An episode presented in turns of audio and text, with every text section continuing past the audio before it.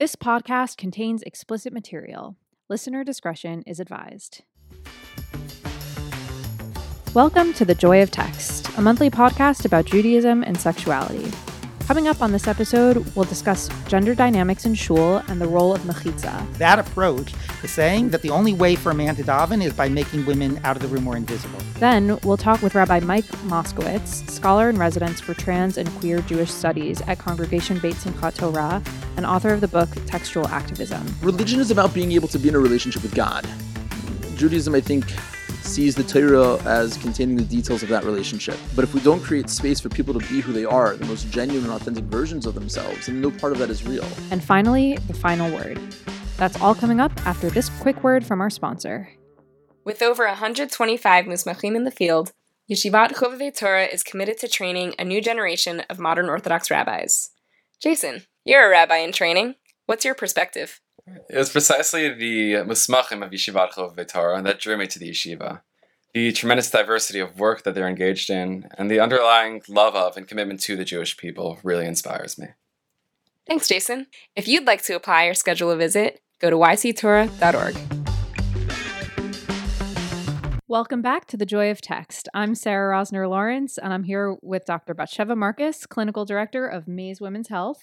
Hi, guys. It's like I miss us when we don't get together for a long time, so I'm really happy to see you mm-hmm. guys. And I'm also here with Rabbi Dov Linzer, Rosh Yeshiva and President of Yeshivat Chovevei Torah. Hi, Sarah. Hi, Batsheva. Hey, Rabbi Linzer. Okay, so our topic today is shul, also known as synagogue, and all of the interesting gender and sexual dynamics in shul that we don't usually talk about. So I'd love to launch our discussion right into the heart of the matter and talk a little bit about mechitza. Um, so for those of you who don't know, a mechitza is a partition in the sanctuary that separates men and women during services. There's obviously a ton to say about this, but I, I just wanted to oh, start yes. off. There is a ton to say about this. oh yes, oh, yeah. So so I just wanted to start off by kind of laying some some groundwork and asking Rabbi Linzer, what is the purpose of a mechitza? So it's actually fascinating that there is no discussion in the Talmud about the requirement for a mechitza. Um, and the first evidence we have of it comes up in the Gaonic literature, which is the period right after the Talmud, like around the seventh century and onwards. Um, there's generally, obviously, in contemporary poskim an assumption that we always had a mechitza even in Talmudic times, but some scholars actually question that, and there is conflicting evidence about the archaeological evidence. But nevertheless, like from the time of the Gaonim, it was assumed that men and women sit separately. But it wasn't really until like the last century that there was a feeling of a need to explain it and explain what the halachic basis is, what the conceptual basis is for that. Uh, and there were really I would say, uh, three camps in terms of explaining what the idea of a mechitza is. The one which I think is most widely assumed is the idea of a concern of sexual thoughts, which is usually mm. in terms of men. Men will be looking at women having sexual thoughts that will distract them from their davening, it's from their prayers. It's expressed as men. Yeah, um, I mean, I, I don't think that the sources don't explicitly say this is a concern that we're talking about in terms of men, but it's implicit that they're saying, you know, people, they're saying, yeah, you'll be looking at women is basically is, what the sources mm-hmm. say. So yes. Is this an example of where it just wasn't ever talked about from the women's voice, or you feel like this is just an example of where they didn't think it would be a problem for women? I think it's the latter. I mean, look, the Talmud in general is super worried about sexual thoughts for men all the time, never really talks about a concern about sexual thoughts for women. Now, the reason might be that one of the concerns of sexual thoughts is that it leads to seminal emission, and therefore it wasn't a concern for women. Whereas here, that the problem is distraction during prayer, right? That could, in theory, be a concern for women. But I think the Talmud in general feels that men are more stimulated sexually by what they see than women are. And actually, Batsheva, I think there's some truth to that, right? That the whole visual, you know, erotic, erotic arousal is much more true by men than by women. So I think men tend to be more affected by visual cues than women. But I've just been thinking about this recently because uh, my cousin was in West Africa looking into basically women's uh, birth control methods. And one of the reasons that these small towns don't want the women on birth control is because they feel like if you give them birth control, the women are going to go have sex with everybody. Mm-hmm. Like their underlying assumption are these women are have these tremendous sexual urges that have to be kept under control. So I, I always find that amusing because I feel like it's so different than our, you know, our Weltanschauung. Right. But I think there's a difference between sexual urges and whether seeing the opposite sex will stimulate your, your you know your sexual thinking. Like there's a reason that the pornography industry is basically geared Right. towards men. visual visual cues definitely are more effective to men. But if you start with the assumption that women don't really have a sex drive at per se, Right. then you don't have to worry about any cues. Right, Forget right, the- and I'm not that's sure a- that's the Talmud's position either. okay. so- Okay. All right, Right. so, So, that's yeah. one reason. Yeah, Yeah, I guess like another question that that raises for me is like, are we assuming that men are like thinking about sex all the time to the extent that they can't focus on anything else ever, right? like, like so much so that we have to put a wall up, but that's not- to I like mean- protect their eyes. right. I don't know. That's I kind feel like that shows up. That kind of idea shows up a lot Yeah, in the does. Gemara, right? Like, It does. yes, like right, like the passages at the end of Kiddushin, which are talking about, you know, the problems of yichud, of secluding men and women together.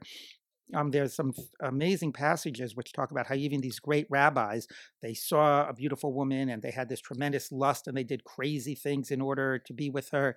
Um, so the Talmud pretty much thinks that men are ready to go at the drop of a hat, right, and that the right. s and that the sec- and that the visual sort of you know uh, uh, Prompts. prompts exactly will get them going. But I, so. I feel like we interrupted you. You said there were three things, Yes. and all you got Yes. was was that one. one. That's Okay, fine. okay. Then we jumped on you. I'm happy to talk about that more, but I'll say the second one, and again, thi- these framings are all very recent, like within the last 50 years, 100 years at the most. Um, so the second one is to use the model of the temple, the temple in Jerusalem, where there was a Ezrat Nashim. These are the terms we actually use a women's courtyard. And this is a sad point. It wasn't called an Ezrat Gvarim, a men's courtyard, but it was called Ezrat Israel, the courtyard of the Jews or of Israel, which sort of speaks to who is uh, seen as the primary representatives of the community. Yeah, it's That like that's very tefillah. You know, when we say right before Musaf, Haim Say Unishehem, hem, right? right, Like exactly. bless this congregation and their wives and their children. Exactly. Like, Yeah. yeah. Exactly. Um, so there, you know, men and women were separate, and um, although the Talmudic commentators say that women could go into the men's space if they had to bring a sacrifice, but as a, for the general rule was that men and women were separate. So that's used as a model. Well, our, our synagogues are like temples; we have to keep men and women separate, without exactly explaining why. Um, just sort of saying we're basing ourselves on that model. But what's deeply disturbing to me for that model is that the primary place in the temple, the place of the sacrifices, the sanctified space, was where the men were. Where the women was was, you know, according to halacha, a place of very different sanctity where sacrifices were not brought. So that really sort of says that not just men and women are separate in prayer space or in worship space, but that men are in worship space. Worship space is male, and women are sort of in the, you know, the social hall. I get why it bothers you, but it's so present and like everywhere, like in the texts, that you even notice it. Right, but it's not the model that I would want to embrace. If I have a choice of which model, and I'll just give you Right. two relevant examples of what happens when you follow this. So I was told a story about a woman who said in their synagogue they were redoing the mechitza, you know, or they were redoing the whole sanctuary, and there was discussions where to put the mechitza, and they wanted a mechitza more down the middle or at least at the sides, and the rabbi said no. The mechitza in the women's section has to be at the back, the same way it was in the temple. That the women were in the back and the men were in the front. So you know, back of the bus. So using that model and really assigning women as much as possible a very you know second class status. Um, another in, relevant issue comes up when they want to again replace the mechitza.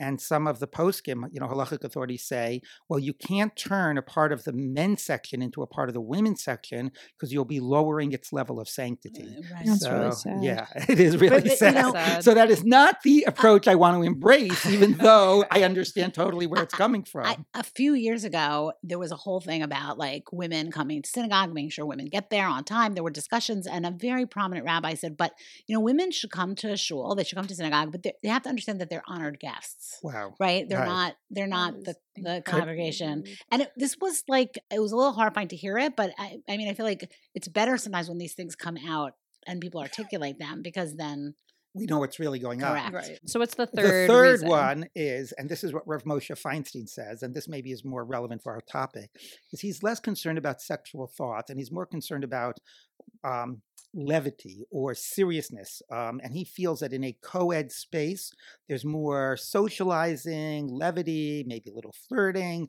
He doesn't say flirting. Whereas in a single sex space, there's more of a sense of seriousness of purpose. That so is for- so irritating. Can I just say, like, that's the one that irritates you Yeah, the no, most. they're all irritating, but that because you know we know that like these bro clubs, right? Think about it. The whole view of these like Yeah. places where you know guys get together and they drink and they feel like they don't have to be on good behavior because there's no women around. Like it's so antithetical to what it Yeah. feels like reality. Yeah, and I was going to say, having grown up going to all girls schools, um, all female spaces can also be a place of great levity and I imagine. lack of But I don't think they seriousness. were worried about don't know. levity on the female side. Yeah, Right. no, I guess Although so. Rav Moshe does not overemphasize the male, his approach actually has a nice balance. One of the, uh, the reason I like it is it's not about women in second class status, not about women as a distraction for men. It's about single sex as opposed to co-ed space. So there's keeping something people more serious. Yeah. of what- So even if we don't exactly identify with the reason, there's something nice that you know resonates with our contemporary values. The way I mm-hmm. try to reframe the Rav Moshe is the issue about like single sex schools and co-ed schools. That when you know I think studies have shown that in single sex schools people are less self-conscious of their behavior, right? Whereas in co-ed schools you're aware of the other and you're more self-conscious, which is why one works better for men and one for the women. We don't have to go into that, but but the point is is that is that in prayer, we don't want you to be self conscious. We don't want you to be thinking about how you're being perceived by the other. So, that I think is an interesting That argument for a interesting. That- separate sex as opposed to mixed sex space. That is really interesting. And it also kind of begs a question for me, which is the specific design of our various machitzas. Mhm. uh, Because a lot of shuls that I have gone to have a machitza that is, you know, low enough that everyone can see over it.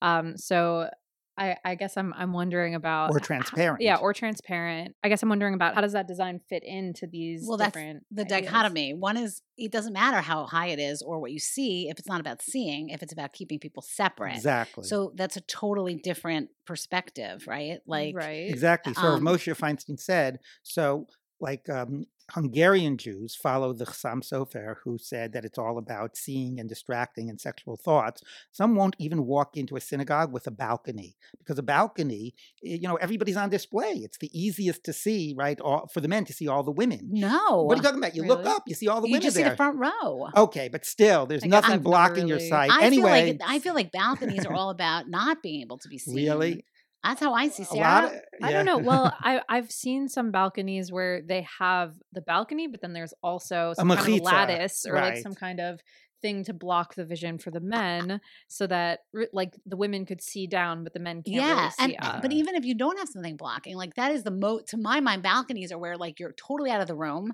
unless somebody cranes their neck up. They're not Uh-huh. going to see that there's even women there. Interesting. And if they want to see, they could probably maybe see the first row. They certainly can't see all 20 rows. well, I grew up in a synagogue that had a balcony with stadium seating, and you had a pretty good view of all the women. Right. So, Oh, really? That's so interesting. anyway, I but guess the- we've never really been Been in that. yeah. and and I think you you go to shuls that have a mechitza on the floor that actually allows for a lot of sight, where a lot of those Correct. mechitzas do not. Anyway, the point being that if your approach is exactly as you said, Batsheva, about sight, then anything that allows for sight is not good. Which is why you'll see some synagogues, you know, have essentially a wall up to the ceiling, you know, really making it impossible.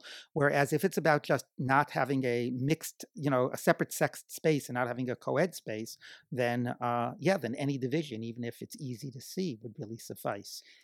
So I want to like address two quick things about the site issue because I feel like if you go the direction of you can't have a mechitza where you see over it, you're basically reinforcing two, I think, really problematic messages, sexual messages, which we've talked about before. But one of them is this idea that um, that you know if you see something and you want to have sex you cannot control yourself like this idea that you're thinking about sex all the time you need to have sex all the time um, especially if we say men can see can't see women but women Mhm. can see men then the message is men can't control themselves and women don't really have a sex drive we don't have to worry about that. Again, I would say don't have sexual thoughts, but uh, uh, in those circumstances. But okay, okay but it's the same thing with clothing when we go back to the clothing right, issues correct, right correct. so um so i feel like those inadvertently, I'm not suggesting anybody's trying to underscore those messages, but those are complicated messages that we do get Totally. often in the Orthodox community. That's kind of a issue. Right. It's like it's totally about the tzniut, like you say, right? It's the way women dress distract men, and then it becomes women's responsibility to cover up their bodies. And here's you're just saying, even just seeing women, regardless of how they're dressed, distract men, and you have to make women invisible. That approach is saying that the only way for a man to daven is by making women out of the room or invisible. Right. Right. And, and I feel like the second thing that happens is a certain level of hypersexuality that I think hap- boomerangs when societies try to limit the interactions or the visualness of the other. You know, they always joke around about how in Victorian England the piano legs had to be covered because Right. piano legs were considered too erotic. And you're laughing, but I think it's true. Like at some point, the more you pull people out of a situation, the more you eroticize them, and that becomes a problem. So I just Mhm. wanted to throw that out there. Yeah. That is really interesting. Yeah, I was going to raise that as a as a question, but I I kind of wonder whether that's also a question for the setups where you can see over the machitza mm-hmm. because you know there's What's Like- question? like meaning despite the fact that that men and women are being separated but can still see over the machitza, you might kind of get into this hypersexualized type of context Right. where you're like the message of separating them is that women are sexual objects. You mean that sort of, or just that there's a potential of sexual tension here, and it's being highlighted by By- the by the fact that there's a mechitza. So can I? I think all of us either daven regularly or always daven in Mm-hmm. a in a shul with mechitza.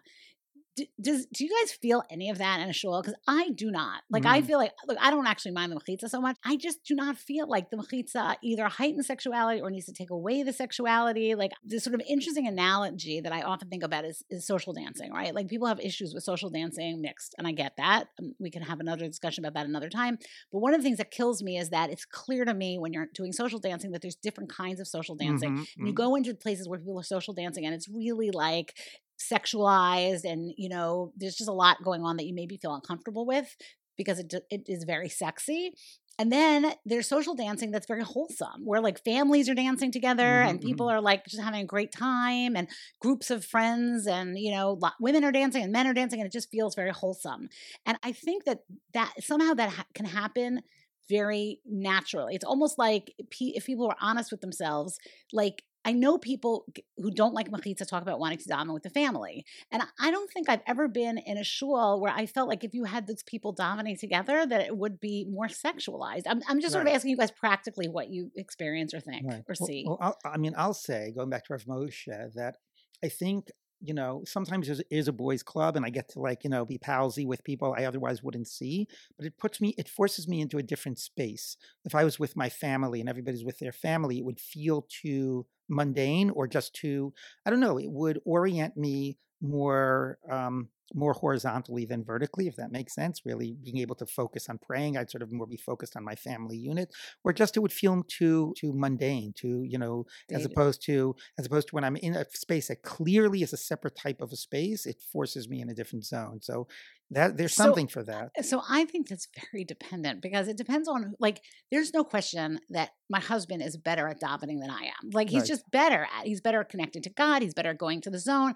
So my being with him would be helpful to me, possibly not helpful to him. right So when I, you describe your situation, I would say that maybe is Dov's situation. right i'm But not that doesn't. No, no, I know Right. that you're not saying it's for everybody, but I, I feel like you know it's so dependent on your, you know, yeah. if I when I daven next to my daughter, who's also an amazing davener, like I also feel like my davening is better. Mm. She's not here a lot, so if I could da- daven next to my husband, I think that would be helpful. You know, Mm. so now I have to now I get to next to your wife, Dove, and she's great, so that's good. But you know what I mean? Like I, I feel like finding the zone and the place is really Mm. important, but for us to make the assumption that it's about men or women, you know what I mean? Like we could have point. the quiet zone, you know, the no talking zone. That would be good.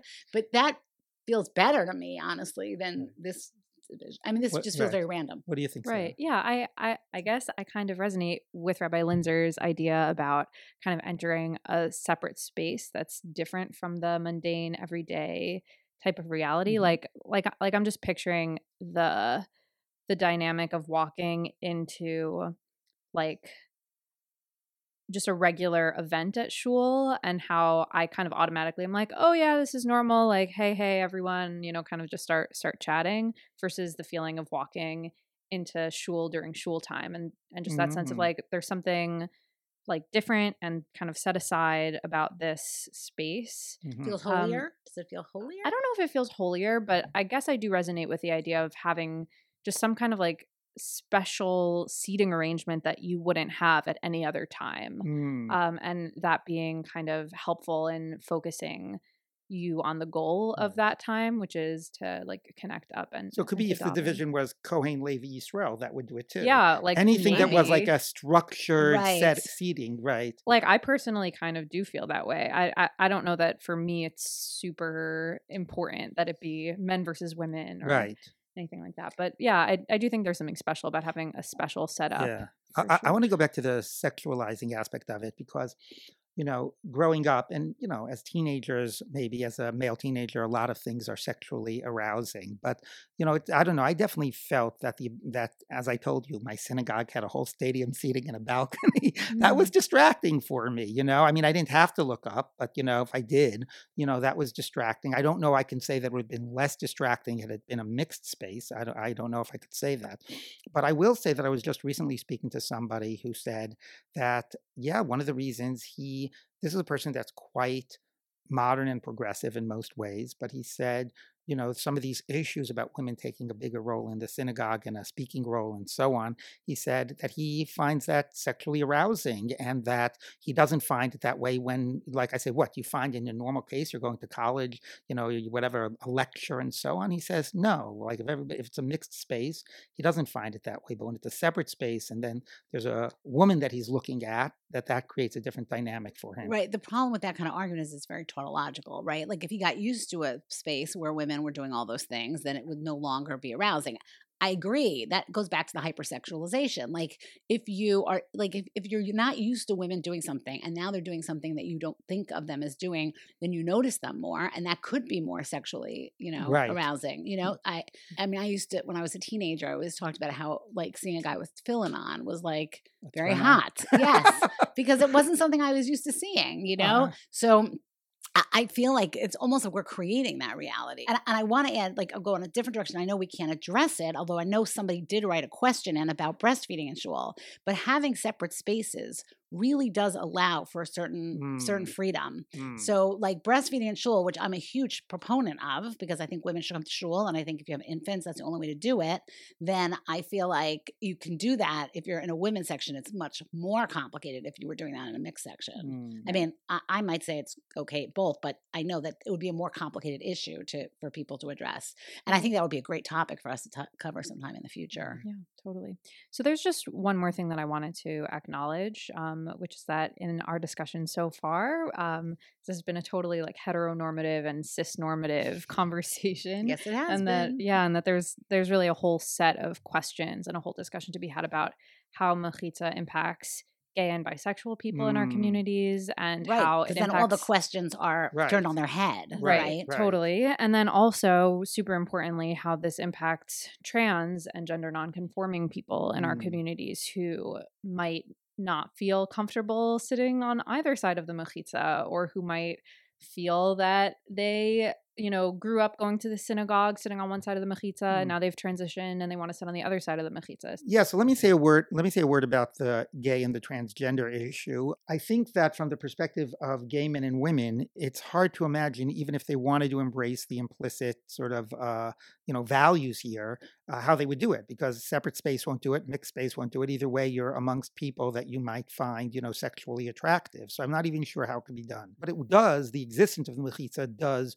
reinforce, you know, the uh, heteronormative and gender binary assumptions of halakha of the community. That's true regardless. As far you know, as far as transgender is concerned, there is an interesting debate in poskim in general. Like, do you how do you categorize somebody who's transgender? Are we able to embrace halachically, you know, their new gender, or as opposed to the gender they were born with?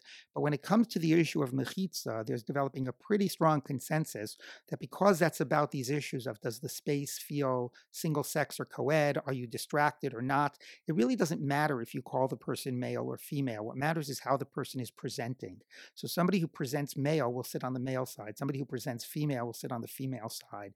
And that's pretty much like the developing consensus around transgender and mechitza. Right. Yeah. And then I guess Doesn't deal with gender queer. Right. Yeah. Yeah. I I guess Right. it doesn't really address like gender nonconforming people who don't feel like they fit in either side. Right. But um I know I know you know about the trichitza. yeah. Yeah, so right. there's uh, places that sometimes have a third section, which is mixed, which could both be for people who don't like the whole idea of mechitza altogether, but also could deal with people that are like gender nonconforming. Um, yeah, so I guess just just one more kind of um, area to extend this conversation into is um, into the non-prayer spaces like kiddush, right? So Mhm. there's kind of a trope that people go to kiddush to mix and mingle, to flirt, keep an eye out for potential dating partners. Um, But, uh, so but I do you think that's a great. problem? I, mean, I, I feel like where do we expect people to meet each other Right. if not like in these like wholesome environments? And a shul kiddush seems like the perfect place to do it. And uh, even more so, I mean, I do think the kiddush space is uh, like an incredible space for people to meet each other. And I think, um, again, that goes back to that, you know, that small sidebar I made about mixed dancing. Like there's ways to do things. And there's like a wholesome, lovely way to meet people of the opposite sex and do a little bit of flirting. That's right, fine. Right, That's different than, you know, hypersexualization. right. Well, first of all, I'll say that personally, I think when I was younger and more, I don't know, uh, extreme or black and white, it really upset me. This whole flirting, this does not belong in a synagogue and so on. Even at the Kiddish. yeah, oh, totally. Even at Uh, the kiddush. yeah, uh, but you know, you didn't know me when I was that. No, no, no, that's fine, but I- yeah, right. but uh, Where did you think you were going to meet your spouse? Uh, yeah, I don't know. Any, I would get set up. Um, Okay. Anyway, but um, but now I sort of totally feel like it's you know, so somebody's going to marry a nice Jewish boy or girl. Oh, what's the, what's what's bad with that? You know, Correct. and then go to them- shul. and then go to shul. right. uh, I will say, in terms of the sources, though, this is interesting that one of the sources that are quoted, I said the Talmud doesn't speak at all about mechitza, but one of the sources that's used, you know, to support the idea of mechitza is when it speaks about the uh, party that they had in the Beis Hamikdash on Sukkot, the Simchat Beit HaShoeva, yeah. that they would keep the men and the women The separate. party like no other parties. Exactly. Right? they keep the men and the women separate because there was too much levity. right. So that's not about prayer, it's about a party. So that I So get. A party is right. A party is a little different than That's like a, Hashtiya th- Kada right, than a, than a Anais, you know, you kiddush and some nice conversation. right. Right, but it is speaking about that issue about sexualizing, you know, sexualized space right in a sanctuary or close to a sanctuary. Again, have either of you ever been at a kiddush that you thought got out of control? No. no. No. I mean, I feel like let's just be real here for a minute, Right. guys. Yeah. Right, totally. right, Right. exactly. And on that note, probably everybody should like come to our shul for kiddush. Yeah. All right. Okay. Next up, we'll hear from Rabbi Mike Moskowitz. But first, a quick word from our sponsor.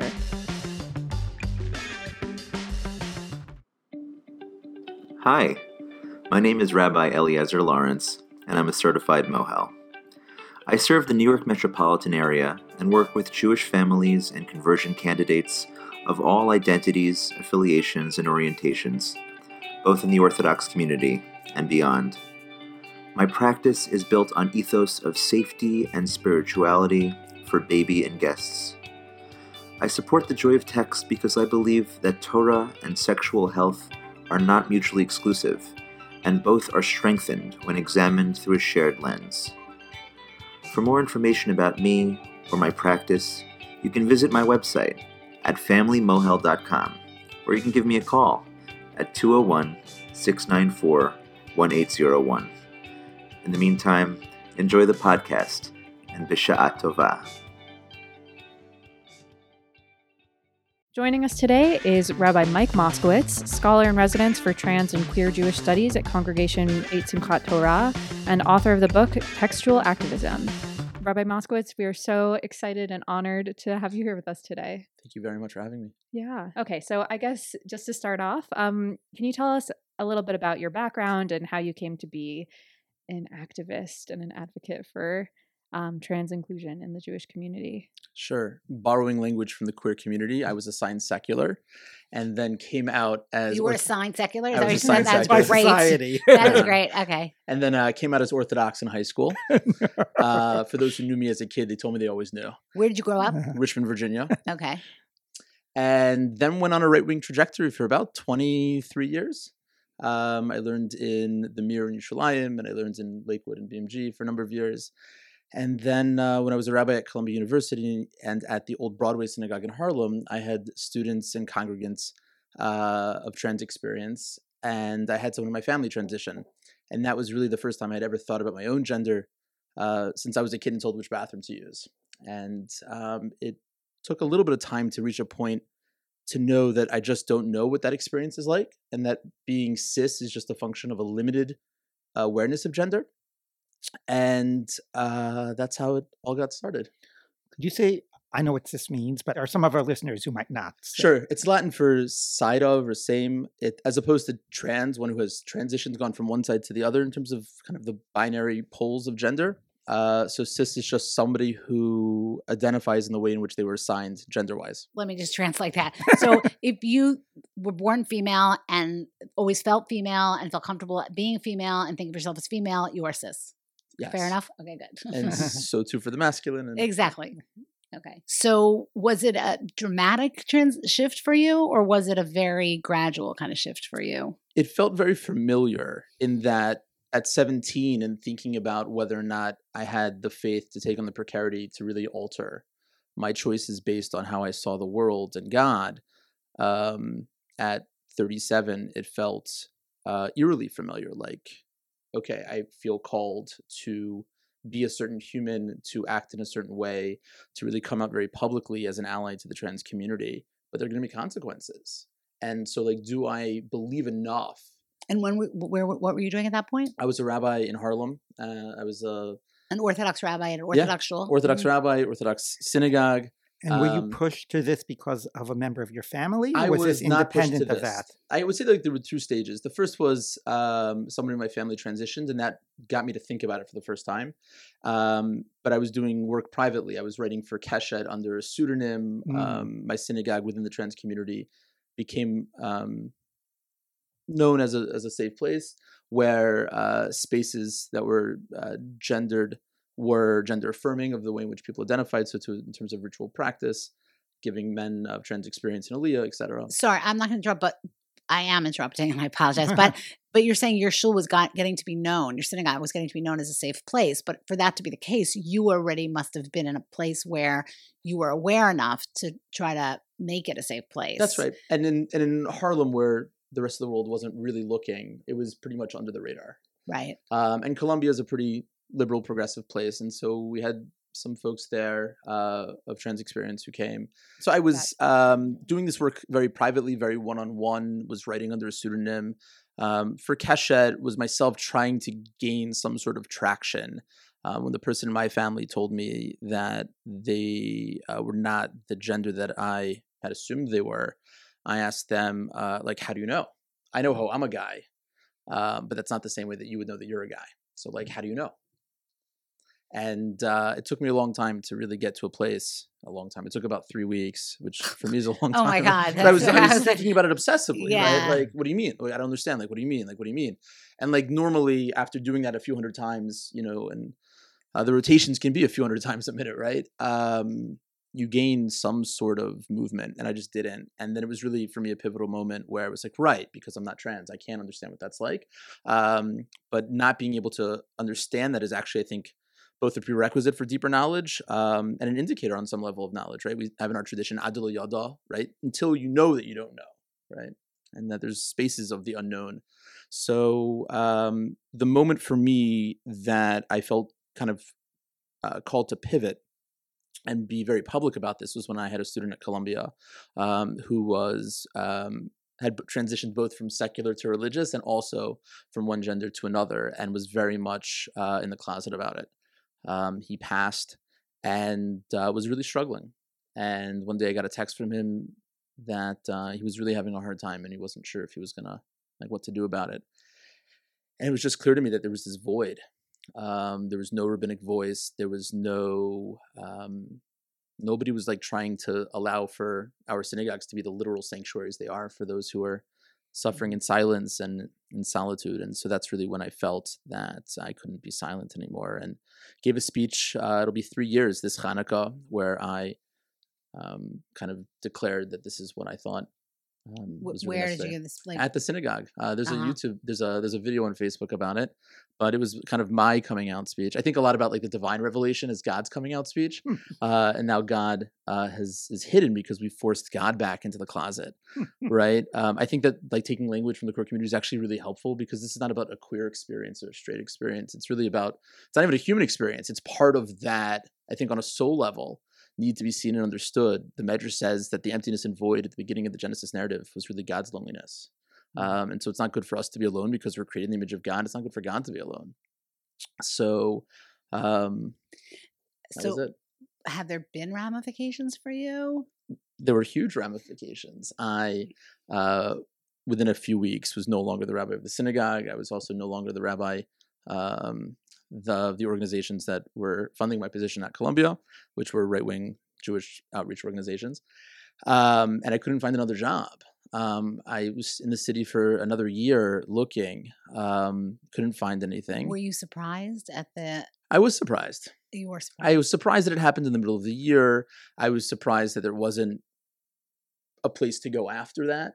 Uh, these weren't my first jobs. I got my first smicha almost 20 years ago. I've been doing things in the world and found it really strange and surprising that like nobody wanted me. Right. that's that must.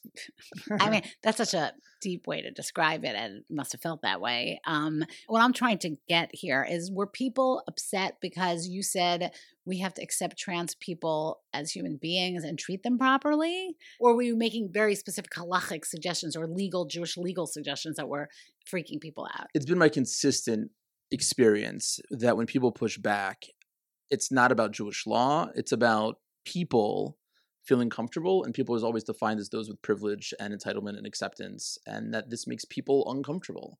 Um, i write about it in my book when i got asked to uh, come to see the rabbi of the synagogue in lakewood the shul the shtibel um, that he told me because i was sitting with somebody uh, in the men's section of trans experience and uh, he said, "Look, people are complaining." And I said, "Yeah, but what's the issue?" It says like this over here, and he says, "No, no, no. This isn't about halacha. This is about people's comfort." And What, uh, were they complaining about? That that it was like inappropriate for somebody who was assigned female to sit in the men's section, oh, oh that okay, right, right. Not that you were s- sitting with them. In other words, the, the that they were sitting with me. I I gotcha. They, they didn't want them sitting in that section at That's all, correct. and Even you though had they invited them to sit and- with you. yes. Yes, exactly. And How uh, do they know? Some people just uh, know. Some people perhaps had heard. Uh-huh. Um, but there are people who um, are known as what's called stealth. That they're actually very much closeted, and um, they don't want people to know that maybe they were assigned the, the different gender.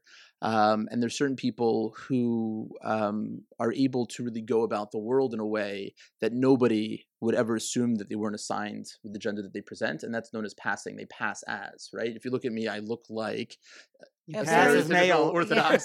No, uh, no, Haredi it's more. I think right? that's actually an important thing for us to say. It's a podcast where nobody's meeting you in Right. person, although maybe we'll have pictures on our website. But you do. You look like a Haredi rabbi, right? You have a black hat and a beard and a black jacket or coat, and so that it it is. Yeah. it is. There's some a little bit of con- you know dissonant, you know, cognitive dissonance. Right. Right. So I don't.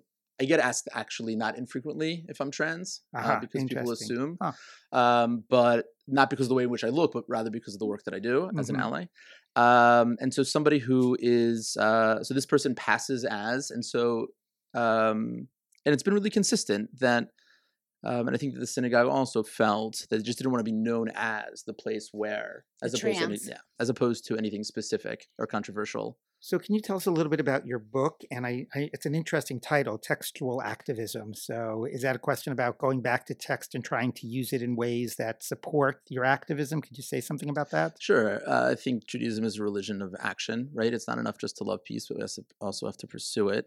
Um, and I think there's a way in which the voice of the Torah hasn't been allowed to speak in present tense. It's almost like we pushed pause. 1880 was a good year for us. And I know that that might sound a little strange as somebody that. who presents as I present. Yes, I was going to say you- yes. Right. 1880 was a great year for It's a great year. fashion.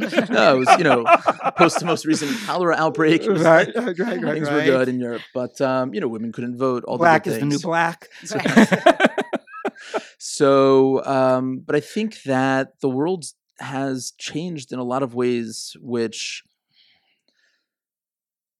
I think, forced different answers, right? That for the Torah to be alive, for it to really have uh, a position, have das Torah, it needs to be able to recognize the reality. To say differently, you can't paskin a shaila until you know the mitzias, right? You can't paskin it properly, at least. You can't answer a halachic question properly until you know the reality, right? And so, for example, when electricity was first invented, um, there were big questions in Jewish law, like how are we going to interface with that? And it took some time. Transitions are icky, they're neither here nor there. It's adolescence, it's uncoupling, it's retirement.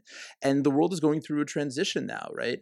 In fact, uh, on Shabbos, the most intense type of muksa is um, demonstrated by these raisins that haven't gotten there yet. So they're grapes that are like mid transition, intense muksa in the Gemara. And, yeah.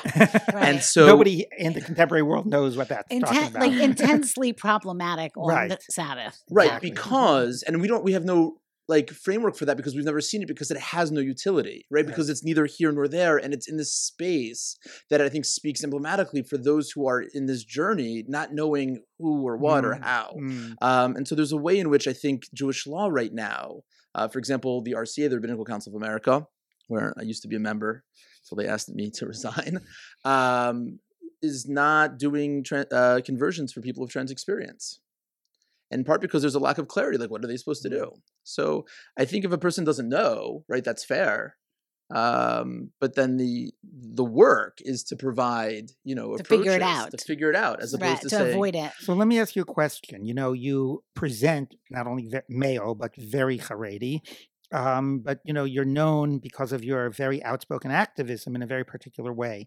So do you feel that your work is gaining traction within the uh, quote unquote normal or moder- mainstream, however you call it, Orthodox community, even the modern Orthodox community, or do you feel you're being somewhat pigeonholed? So I feel like my work is is uh, is very broad, much more um, than just in even Orthodox circles. The work I do around uh, trans allyship and advocacy is interdenominational and also uh, interfaith. I've written a lot in Hmm. both queer spaces and also in um, Baptist news and other uh, religious spaces, because this is uh, trans rights are human rights. This is not about um, anyone person's particular child. It's about God's children. And if we care about the liberation of queer folks, um, the most oppressed queer folks, certainly in Jewish spaces, are in um, the Orthodox and the ultra Orthodox communities. And so I think there's a real sense of communal responsibility, even if it's not my community. Like we care Mm. about what's happening in Rwanda, right? Because that's Mhm, not mhm. okay. So I think that in many different directions, people are interested in.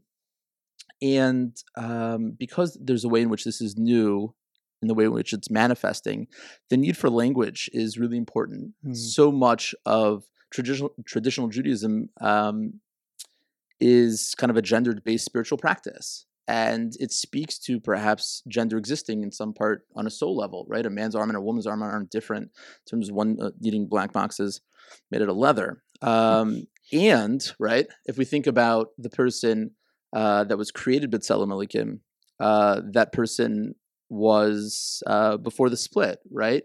So I think that of my God as an all gendered God as opposed to a gender neutral God, um, and we're created in the image of God and God that has no image. So for those who have like a hard time using plural pronouns, right? So Genesis one twenty seven, God does, right? Mhm. Uh, according to Rashi, right? That it was uh, both the male and the female together. So uh, I think it's really helpful for the broader world to get access to our perspective Mhm, of mhm. this. Um, and I think Orthodoxy is invested in a level of retention that mandates a recalibration to fit the contours of the people who were there, right? In rabbi school, we're taught that we're not supposed to answer questions, but people. Mhm, mhm, mhm. And so, one way to frame the question is Does Orthodoxy want the queer people who are there to stay? And if so, then what's the response?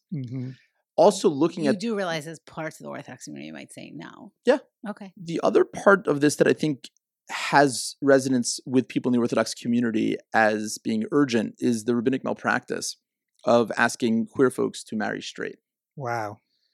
And uh, yeah, Yeah, no, I, I, I just want to make sure we separate between sexual identity and Sure. Let me- sexual attraction. You could be a transgender male and still interested in men and not women.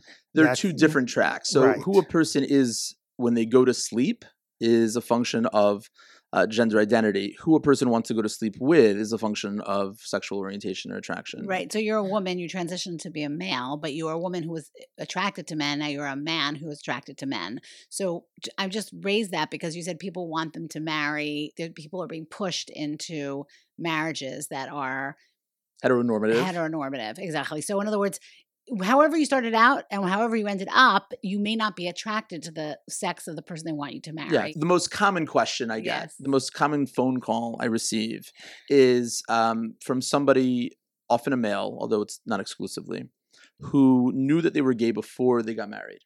And when the Rosh Yeshiva was pushing them for Shidduchim, they would say something like, no, you don't understand. It's not Pshat is, I'm not attracted to her. Pshat is like, I'm not attracted to any hers. Like, mm-hmm. I'm gay, I like men, and there's some version of it's how do you know? You've never been with a woman before or it's in the Sayin, take one for the team or yeah. it is what it is. Right.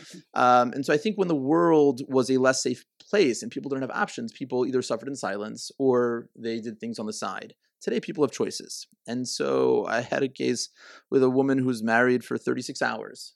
Lel Chasana, he came up with some sort of excuse, and then uh, the second day he was like, "Look, I just." He said that. He said the first night he said, "Look, I'm tired of this. I have a headache." Right. right. And the second night he's like, "Look, I, the truth is, I just I can't do this. I'm gay, right. and I'm really sorry. I feel horrible, but I spoke to my Rosh Yeshiva, and the Rosh Yeshiva said just to do it."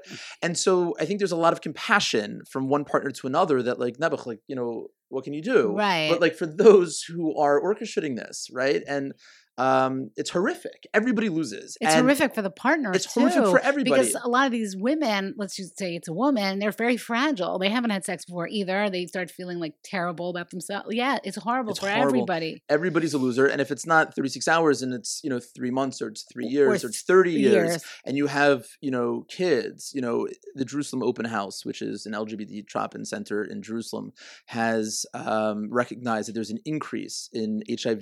Today's World AIDS Day uh, December 1st. Um, and there's an increase in um, those contracting HIV in the hetero community because not everybody in the hetero community is actually faithful and hetero. Um, and so, even though in the queer community those numbers are down, so if we think about the deleterious effects of having people being closeted, in Lakewood, a boy came to me, yeshiva guy learned in Brisk. His father still is sitting in Kollel uh, a few rows behind him. He's gay. He has not yet married a woman. He's pushing it off. He's in his late 20s. And he told me that in Lakewood, the non Jewish gay men know not to date Jewish from guys because even though they present as or will say that they're single, they're all married to women. Wow. Eh, so, yeah. And in fact, another just quick Ma'aseh Shahaya, a very chashav Rosh Yeshiva uh, that everybody knows. His daughter called me. She's in her late 20s. She wanted a shidduch with another from lesbian woman because that's single, because she said uh, all of the from lesbians that she knows are all married to men and they have these Tehillim wow. groups, and so it exists, right. and we're denying the reality of, and we're erasing the experience of. So what I'm hearing is your activism around trans has really spread to an activism, an activism around LGBTQ more broadly Queer, speaking. Queer. Religion right. is about being able to be in a relationship with God. Judaism, I think, sees the Torah as containing the details of that relationship. But if we don't create space for people to be who they are, the most genuine and authentic versions of themselves, then mm-hmm. no part of that is real. Yeah. So, so I just have one one last question is that we've been talking about mechitza in this episode, which can obviously pose a really painful challenge for um, people of trans experience um, in our communities. So, what do you think that Orthodox shuls should be thinking about in order to make their spaces more welcoming and affirming for trans and gender nonconforming people in their communities? There's a meta question about where gender lies, and I think different waves of feminism have intersected in a way that has resulted in different trends of folks transitioning from one gender uh, to another. Um, and I think the, the most current wave sees gender as being more real than some of the previous waves. That being said, um, if men and women are exactly the same, then there's no space to transition. Where that line of authentic gender exists and where it's just a societal construct that needs to be dismantled, I think is still not yet clear. When it comes to uh, having separate spaces for praying, um, there's a way in which it can be very gender affirming if we allow not just to invite but to welcome folks of trans experience to be able to sit in spaces that can affirm their gender identity for those who fit into the binary that's convenient for those Right. who don't, for Mhm. those who are genderqueer or gender nonconforming or um, We're not sure where they fit yet. or have some sort of fluidity that they don't always present in the same way or ever in the binaries. Um, I think having a third section is actually really convenient. I was just in Toronto. Uh, it's called a trichitza. Um, my understanding of the halacha is that if a person um, is davening with their gender on one side of the mechitza, what's happening on the other side does not affect theirs. So whether a person feels uncomfortable or not is different. Uh, you know, in the mirror they would say the halach is kaveh the mitzias, right? So if you have a mechitza, it's kosher, and it is, um, I think, an alternative uh, to create a third space, um, a parallel third space, not front back, but horizontal with equal access. Right. And I think that it's also a way in which it can support those who would not normally daven in a place that has segregated seating. Right. Thank you so much for that. Um, is there anything else you would like to share with us that we haven't already asked you? Sure. No one's life is ever hypothetical. God does not put extra people in this world. And for those who are listening that are queer or genderqueer, uh, God loves you. We love you. We need you. We want you. Be the change that you want to see. This is the best it's ever been. And um, this is not an issue with God or the Torah or even the Messiah. This is a function of people. And the way in which we're able to affect systemic change is by making it personal. Um, so don't go anywhere. Thank you. That, Thank you That so really much. beautiful. Yeah, that was Yeah. really, really Thank mu- you. moving. Thank, you. So everyone should feel free to check out the new book, Textual Activism. I believe it's available on Amazon. It's a collection of articles um, from the last year and a half, um, both on gender issues, uh, consent as spiritual practice, immigration, climate change, but mainly Wow. That's very broad. the world's very broken. Next up, the final word. But first, here's a quick word from our sponsor. At Maze Health, we know that if you're having sexual problems, it can have a significant impact on your life and on your relationship. We also know that these problems are not all in your head, and it's important for you to know that pain, low libido, erection, or orgasm problems can all be successfully resolved. Maze is the only treatment center of its kind in the area, addressing both the physical and emotional sources of sexual difficulties. If you're a man or a woman experiencing sexual problems, please don't go another day feeling like there is no solution. Visit us at www.mazehealth.com. And now for the final word. Um, last episode, we were talking about infertility, and we asked our listeners to send us personal stories and personal anecdotes about infertility and miscarriage. Um, so we got a lot of responses. Thank you all so so much for writing in, um, and we have just a couple that that we wanted to share with all of you as the final word this week. Um, so this first one is an excerpt from a listener who says, I am listening to the infertility issue right now, and the episode is just perfect. 18 months ago, I delivered a stillborn baby boy. I was a few days before my due date when I lost the baby, and there were so many questions I didn't have answers to Jewishly. Batsheva, when you talked about trauma in losses or infertility, it, it was right on the nose. My therapist talks about me having PTSD. I was lucky that I got pregnant immediately after, and after a very stressful pregnancy, I have a baby boy who is six months old. But that first Rosh Hashanah was just awful. We expected to go to shul with a baby, and instead we saw all of the other babies. Mm. We didn't know if we should say Yisker during Yom Kippur. It has just been such a journey, and as your guest says, it is not one that goes away, and I'm only a little bit into it. I'm so glad that we're now talking about it so much within the Jewish community, and I'm so glad that that we're working on making this part of everybody's awareness. Thank you. you know, I just want to thank the person who wrote in. Um, I'm- I'm going to start to cry. Um, it's it was very brave of you to write in, and this is such a painful topic. We we totally get that, and um, we appreciate your taking the time to share your experiences and want to know that we're thinking Thank about you. you. Thank you so much for that. Um, now this this second um, letter we got in kind of has a little bit of a different perspective. Um, so he writes, "I'm a longtime listener of the Joy of Text. I just listened to the episode on infertility, and and I'm on the verge of tears. My twin sister and I were the result of of of in vitro fertilization. I know how much my parents struggled and how much of a burden and trauma the years were that they were trying. I appreciate you bringing fertility issues to the forefront of the Jewish conversation, both because it is a deeply personal issue for me and because I know how much of an emotional strain fertility issues can be on a couple. One additional resource to be aware of is the Pua Institute, which provides halachic counseling for couples with infertility. Thank you so much to everyone who who helps make the joy of text possible and continue doing your fantastic work. Hmm. That's beautiful. You know, I don't know how you guys feel, but I feel like when we get letters like this, it just makes like this is all worthwhile. Yeah, You know, I totally, know this is a labor of love for all of us, but Mhm. um keep writing to us. um it's important. And we don't usually hear from the product, you know, from somebody who is like you usually are hearing about the parents that are struggling, but here's somebody that he and his sister came into the world because of the help that his parents were able to get. It's amazing. Yeah. Yeah. So thank you all so so much for for for writing in and for sharing your stories. Um, and thank you to all of the um, listeners who wrote in who we don't have time to to share everyone's, but um, we really really appreciate and appreciate it and definitely keep those comments coming. Thank, Thank you. Thank you. Thank you so much to our guest, Rabbi Mike Moskowitz. This episode of The Joy of Text was recorded by Mike Hurst, was produced and edited by Max Hollander, and is a project of the Lindenbaum Center at YCT.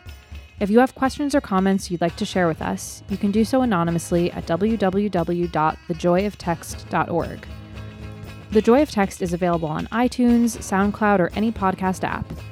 If you like what you hear, show us your support by giving us a five star rating and stay up to date with our latest episodes and live events by following us on Facebook, Twitter, or Instagram.